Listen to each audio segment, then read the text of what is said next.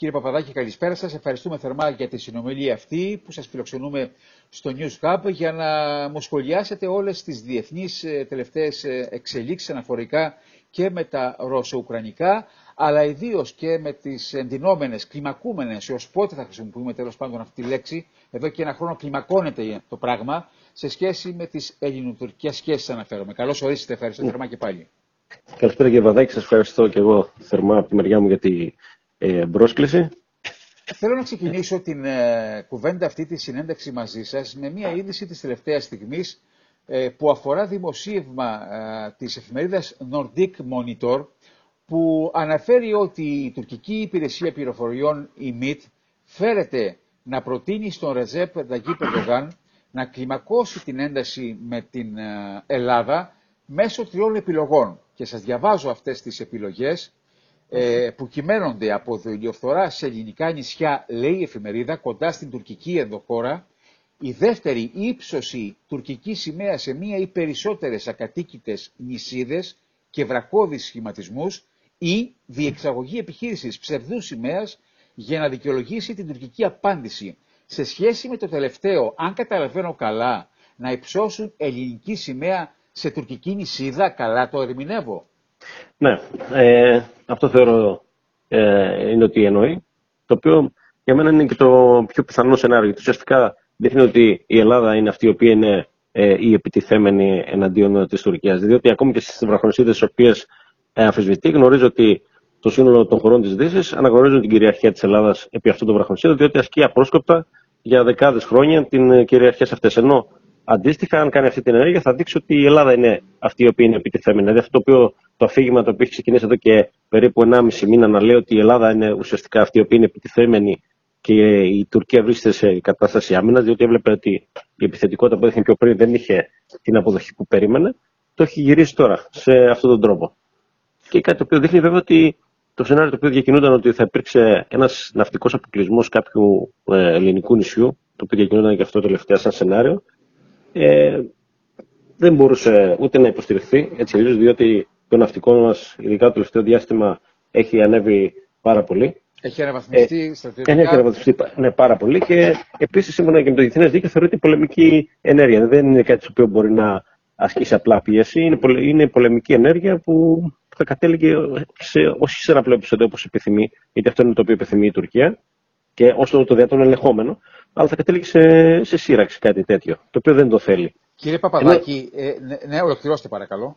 Ναι, ενώ αυτό το οποίο το τελευταίο δεκάι προβοκάτσια να σηκώσει ελληνική σημαία σε μια τουρκική συνείδα, νησίδα πλησίων mm. ε, των, τουρκικών, των κερσατικών παραλίων, είναι κάτι το οποίο θα το, είναι το πιο πιθανό σενάριο, δηλαδή ο Ερντογάν αυτό που κάνει είναι πάντα να εξασφαλίζει 100% την οποιαδήποτε κίνηση του πέρα από την όποια ρητορική επιθετική κλπ. την οποία έχει ήταν ένα ελεγχόμενο ε, σενάριο.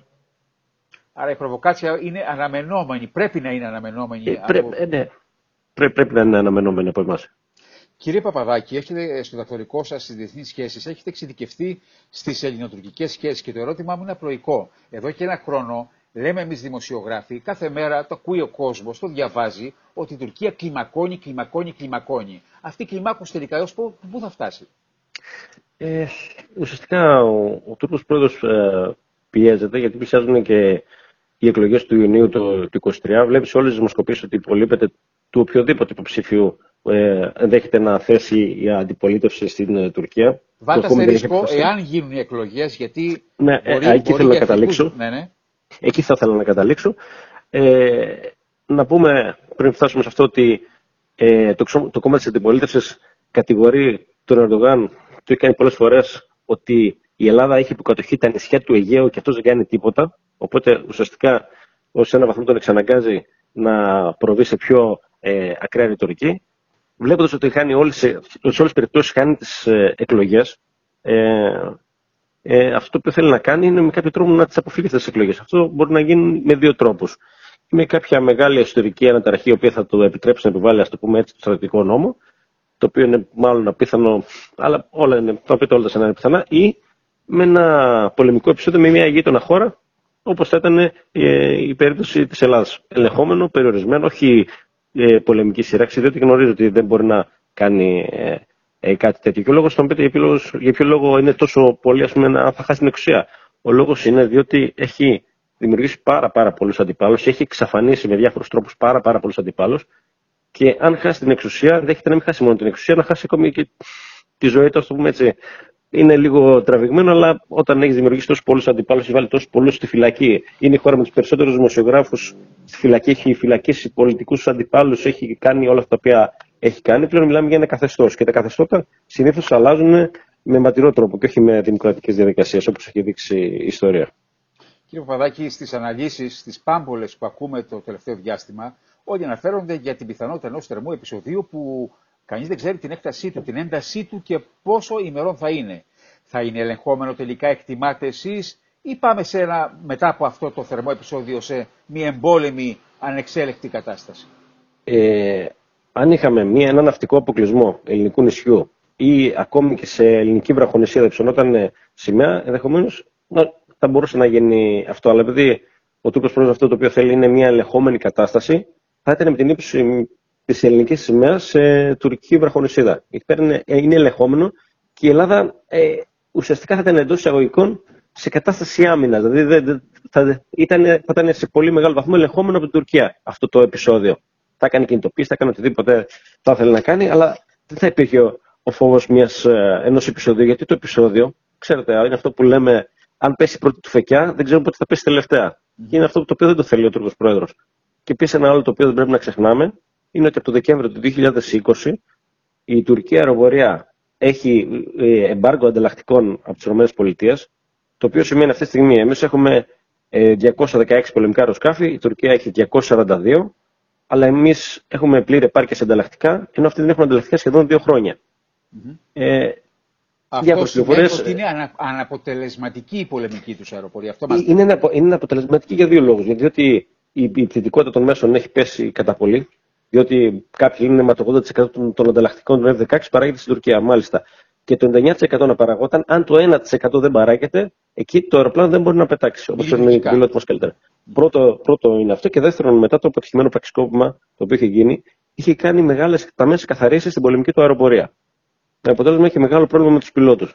Και έφτασε μετά στη λύση, τους οποίους απέταξε, φυλάκισε κλπ. Και μετά έφτασε στη λύση της υποχρεωτικής επαναφοράς από την αποστρατεία πιλότων ή να βγάζει πιλότους από τις φυλακές και να τους ξαναβάλει στα αεροπλάνα. Δηλαδή, σαν να παίρνουμε τώρα, με επιτραπεί η έκφραση, ένα ξεδοντιασμένο λιοντάρι και το, να το τραβάμε πίσω για να, για να κάνει βρυχισμό. Δεν, δεν γίνεται αυτό. Καταλαβαίνετε, όταν έχεις παίρνει ένα πιλότο, τον έχεις φυλακίσει 3 και 4 χρόνια και μετά τον βγάζεις στη φυλακή mm. και τον ξαναβάζει να πετάξει, δεν είναι ο ίδιος άνθρωπος όπως καταλαβαίνουμε όλοι. Οπότε και η ικανότητα του προσωπικού έχει πέσει και η ευθυντικό το μέσο του είναι πολύ χαμηλή, κάτι το οποίο χωρίς να μπορούμε να προδικάζουμε είναι μάλλον απίθανο να θέλει να φτάσουμε σε πλήρη σύγκρουση. Δηλαδή, προσωπικά θεωρώ δεδομένο ότι η ελληνική πολεμική αεροπορία θα επικρατήσει έναντι της Τουρκίας με ότι αυτό ε, συνεπάγεται. Βέβαια, η Ελλάδα είναι μια χώρα εξόχου δημοκρατική που δίδαξε ιστορία και πολιτισμό σε όλη την ανθρωπότητα. Εξόχου ελληνική που δεν, ποτέ, ουδέποτε θα ήθελε ένα πόλεμο και θα το έκανε ποτέ, δεν προκαλούσε ποτέ, παρά μόνο σαν ε, αμυνόμενη. Οπότε ο Ερντογάν αυτό θα ήθελε. Να κάνει ένα επεισόδιο το οποίο θα είναι ελεγχόμενο από αυτόν και το οποίο δεν θα ξεφύγει. Διότι αν κάνει ναυτικό πολιτισμό, αν πάει σε ελληνική βραχονισίδα και σηκώσει σημαία, μετά μπορεί να ξεκινήσει, μάλλον θα ξεκινήσει ένα μικρό επεισόδιο το οποίο μετά θα είναι αλεξέλεκτο. Ενώ αν το κάνει σε τουρκική βραχονισίδα, πλαισίων των μικρασιατικών ακτών, είναι πλήρως ελεγχόμενο.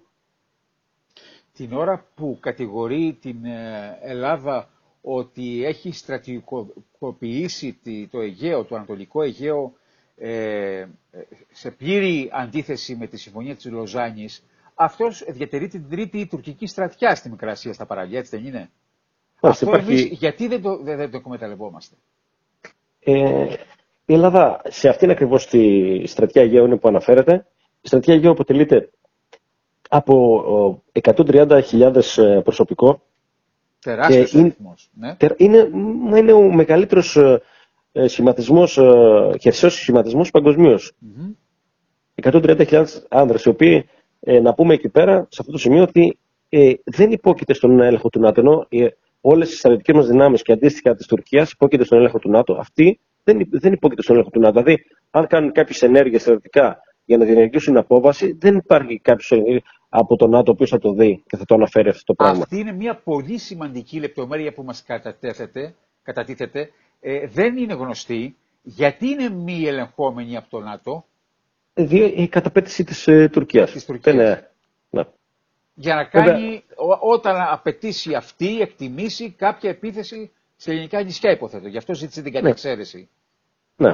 Ε, κατά την προσωπική μου άποψη, ναι. Και επίσης ε, εκεί πέρα είναι το σύνολο των ειδικών δυνάμεων ναι. και, των, και των αποβατικών σκαφών. Δηλαδή, αυτή τη στιγμή η Τουρκία έχει το, ε, διαθέτει τον ε, δεύτερο μεγαλύτερο αποβατικό στόλο στο ΝΑΤΟ. Γιατί; Για να αποβα... κάνει απόβαση προς την ε, τη Ρωσία. Γιατί το ΝΑΤΟ έχει αμυντικό σκοπό έναντι της Ρωσίας. Για ποιο λόγο έχει τα αποβατικά, προφανώς για να τα χρησιμοποιήσει, εάν τα χρησιμοποιήσει, εναντίον ε, της Ελλάδας. Και αυτό είναι το οποίο αναφέρει η Ελλάδα στο δικαίωμα στην νόμιμη άμυνα. Προβλέπει ο κατακαταστατικό χάρτης του ΑΕΑ. Το δικαίωμα στην νόμιμη άμυνα. Αυτό κάνει. Πολύ σημαντικά τα σχόλια που μας κάνατε σε σχέση με τις τελευταίες εξελίξεις. Πάμε σε ένα άλλο καυτό μέτωπο. Τις τελευταίες ώρες μετά, την, ε, μετά τον βομβαρδισμό της γέφυρας υπό τον έλεγχο των Ρώσων στην Κρυμαία, που ήταν ένα σημαντικό πλήγμα, ε, έχουμε αδυσόπιτη ε, επίθεση των Ρώσων στα περίχωρα του Κιέβου. Έχουμε ένα αδυσόπιτο βομβαρδισμό ε, χτυπήματα σοκ και υπάρχει μια διεθνής καταγραφή, διαβάζω, κατά της Ρωσίας. Έχουμε ένα φούντομα και πάλι έτσι του μετόπου. Και το, το ερώτημα είναι τελικά θα κάνει το απονενοημένο για πυρηνικό όπλο, για χρήση; Ε, αυτό είναι κάτι το οποίο είναι πολύ δύσκολο να προδικάσει κανείς. Ε, μια τέτοια ενέργεια θα έχει ε, συντριπτικές συνέπειες για όλους και ειδικά για, για τη Ρωσία. Να υπενθυμίσουμε ότι από τον Αύγουστο του 1945 ε, που είπες η τελευταία πυρηνική βόμβα στο Ναγκασέκι της Ιαπωνίας δεν είχε χρησιμοποιηθεί ουδέποτε πυρηνικά εδώ και ε, τόσα χρόνια. Οπότε μια τέτοια, εδώ και 77 χρόνια, οπότε μια τέτοια πράξη θα έχει πολύ μεγάλες ε, συνέπειες ακόμη και για την ίδια την ε, Ρωσία. Και οικονομικά και ε, όταν γίνεται χρήση έστω και τακτικού πυρηνικού που έχει μειωμένη ραδιενέργεια, παρόλα αυτά θα πάει προ όλε τι Δεν ξέρεις προ τα που θα κατευθυνθεί. Στέκει αυτό, αυτό που λένε να, να ρίξει ε, ένα πυρηνικό μικρής έντασης που θα έχει τοπική εμβέλεια. Στέκει αυτό. Ε, θεωρητικά ναι, απλά οι εξελίξεις όπως τις παρακολουθώ εγώ με προειδεάζουν ότι με, με κάνουν πιστεύω ότι δεν πρόκειται να συμβεί αυτό, διότι βλέπουμε τώρα ναι. ε, ότι η Λευκορωσία ετοιμάζεται να μπει στο πολέμο, κάτι το οποίο για μένα ήταν ε, αναμενομενο Ε, κάποιοι λέγανε ότι πώς το αποφάσισε ξαφνικά και λοιπά. Μα δεν, το, δεν είναι ότι αποφασίστηκε ξαφνικά. Ε, αυτό το οποίο συμβαίνει είναι, ε, όπως ξέρετε κι εσείς, υπάρχει, πώς υπάρχει το ΝΑΤΟ, υπάρχει και αντίστοιχο και οργανισμός της συνθήκης συλλογικής ασφάλειας. Ο γνωστός Collective Security Treaty Organization, ο οποίος δημιουργήθηκε το 1992 και αποτελείται από τη Ρωσία, τη Λευκορωσία, την Αρμενία, Κυργιστάν, Ταζικιστάν κλπ. Και αυτός τι προβλέπει αυτός ο οργανισμός. Όπως το αντίστοιχο άρθρο 5 του ΝΑΤΟ που λέει ότι αν μια χώρα του ΝΑΤΟ δεχτεί επίθεση από μια άλλη, όλες οι άλλες χώρες υποχρεούνται να προστρέξουν βοήθεια. Αντίστοιχα, το ίδιο προβλέπει και αυτός ο οργανισμός ότι αν μια χώρα δεχτεί επίθεση, οι άλλες χώρες πρέπει να προστρέξουν σε, σε βοήθεια. Mm-hmm. Και θα μου πείτε γιατί μέχρι τώρα η Λευκορωσία δεν το έκανε αυτό; Δεν το έκανε διότι η Ρωσία έχει εισβάλει στην Ουκρανία και ε, είχε υποκατοχή εδάφη της Ουκρανίας. Από τη στιγμή που έκανε τα δημοψηφίσματα, θα μου πείτε ε, παροδία δημοψηφίσματα, ναι βεβαίως δεν, δεν διαφωνώ, και ε, προχώρησε μπροστά τη τεσσάρων περιοχών, οι οποίες αυτές τις τέσσερις περιοχές γίνονται διεξάγονται μάχες με την αντιπίθεση των Ουκρανών. Από τη στιγμή που έγιναν τα δημοψηφίσματα και τα προσάρτησε η Ρωσία, θεωρείται από εκείνη τη μέρα και μετά, σύμφωνα τυπικά για αυτούς, ότι η Ουκρανία επιτίθεται στη Ρωσία. Άρα, βάσει αυτού, ε, η Λευκορωσία ετοιμάζεται να, να μπει στον πόλεμο στο πλευρό της ε, Ρωσίας.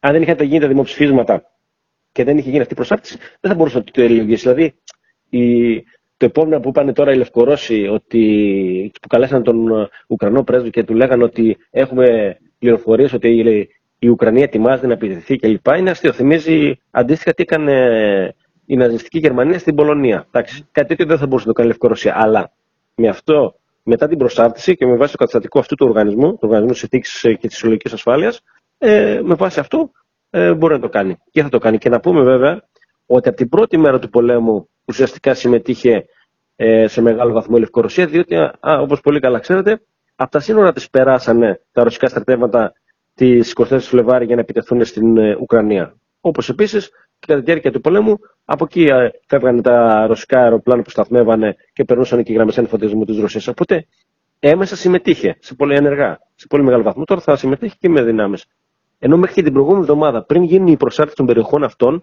ε, έλεγε ο Λευκορώσος πρόεδρος ότι δεν πρόκειται να αναμειχθεί με τη διάθεση προσωπικού. Από όταν έγινε η προσάρτηση των περιοχών, άλλαξε, ας το πούμε, αν με επιτρέπει έκθεση του τροπάρι και πήγαμε και φτάσαμε στη σημερινή μέρα. Ούτως ή άλλως η Λευκορωσία έχει ένα καθεστώς που είναι υπό έλεγχο της, ε, του, των, των Ρώσων. Πλήρως, πλήρως, πλήρως. Έτσι. Τώρα, τι τελευταίε ώρες διαβάζω, ε, ψήνεται συνάντηση Πούτιν-Δύση με ενδιάμεσο και πάλι τον Ερντογάν, ο οποίος θέλει να αποδείξει στη διεθνή κοινότητα ότι είναι αυτός που μπορεί να φέρει την ειρήνη στην περιοχή. Ναι. Ε, αυτό το επιδιώκει ο Ερντογάν προκειμένου να καταφέρει να βάλει στην διπλωματική του φαρέτρα ε, κάποιο χειροπιαστό αποτέλεσμα. Διότι μέχρι τώρα, ενώ το επιδιώκει, επιδιώκει, θυμάσαι και συνάντηση και με τον, τον Αμερικάνο πρόεδρο, επιδιώκει να πάρει και μέσω του Συμβούλου Ασφαλείας να, να πάρει μια δέσμευση για τα F-16, δεν κατάφερε να πάρει απολύτως ε, τίποτα. Βγήκε, δεν του βγήκε τίποτα πουθενά. Οπότε επιδιώκει να δείξει ένα χειροπιαστό αποτέλεσμα στον ε, τουρκικό λαό, ο οποίος αυτή τη στιγμή, όπως ξέρετε, είναι και στη διεθνή κοινότητα, αλλά κυρίως στο, στο εσωτερικό του. Να πούμε ένα απλό παράδειγμα, ότι το 2002 ε, 200 τουρκικές λίρες ήταν 100 ευρώ και τώρα 200 τουρκικές λίρες είναι 11 ευρώ. Με ό,τι αυτό συνεπάγεται. Ουσιαστικά η φτωχοποίηση του τουρκικού λαού έχει φτάσει στο 75%. Ο πληθωρισμός, ο οποίος είναι 87%, ανεπίσημος είναι που είναι στο, γύρω στα 120-130 ανάλογα με την εκτίμηση του κάθε ξενολογητή τέλος πάντων. Οπότε προσπαθεί να δείξει κάτι σαν, ε, σαν χειροπιαστό αποτέλεσμα σαν νίκη και στο εσωτερικό του και στο εξωτερικό, αλλά κυρίως στο εσωτερικό. η κοινωνία του και προσπαθεί λίγο να καταλαγιάσει το πράγμα πριν, πριν ξεσπάσουν οι κοινωνικές εκρήξεις ε, στην ενδοχώρα. Να. Και αυτό βέβαια είναι και. Υπάρχουν κάποιοι αναλυτές, το οποίο βέβαια είναι και αυτό ένα σενάριο που αναφέρει ότι ενδεχομένως να αφήσει να γίνει μια κοινωνική αναταραχή έντονη, που μετά να επιβάλλει για λόγους εθνικής ασφάλειας στρατιωτικό νόμο και άρα δεν κάνουμε και εκλογές. Είναι και αυτό ένα σενάριο, δηλαδή να μην εμπλακεί εν τέλει με κάποιο τρόπο η χώρα μας σε οποιοδήποτε επεισόδιο με τους ε, γείτονες. Ο τελικός σκοπός ναι. είναι να μην γίνουν εκλογές. Όπως καταλαβαίνετε, ναι. διότι είναι, είναι de facto ότι θα τις χάσει. Δεν προλαβαίνει να αντιστρέψει την κατάσταση στην οικονομία. Mm-hmm. Γιατί ακόμη και στα ολοκληρωτικά καθεστώτα η οικονομία είναι ως το πλούσιο αυτή η οποία καθορίζει τις εξελίξεις. Και γι' αυτό κλιμακώνει την ένταση με την Ελλάδα για να επικαλεστεί εφόσον παραστεί κατά αυτόν η ανάγκη εθνικούς λόγους. Ακριβώς, ακριβώς. Κύριε Παπαδάκη, πολύτιμα τα σχόλιά σας και οι προσεγγίσεις σας για τις καυτές διεθνείς εξελίξεις, για τις εξελίξεις στη γειτονιά μας. Σας ευχαριστώ θερμότατα και θα έχουμε στο απότερο μέλλον και πάλι την ευκαιρία για άλλη μια συνέντευξη σχολιασμού από την πλευρά σας. Θα χαρώ πολύ κύριε Παπαδάκη. Ευχαριστώ θερμά για την πρόσθεση.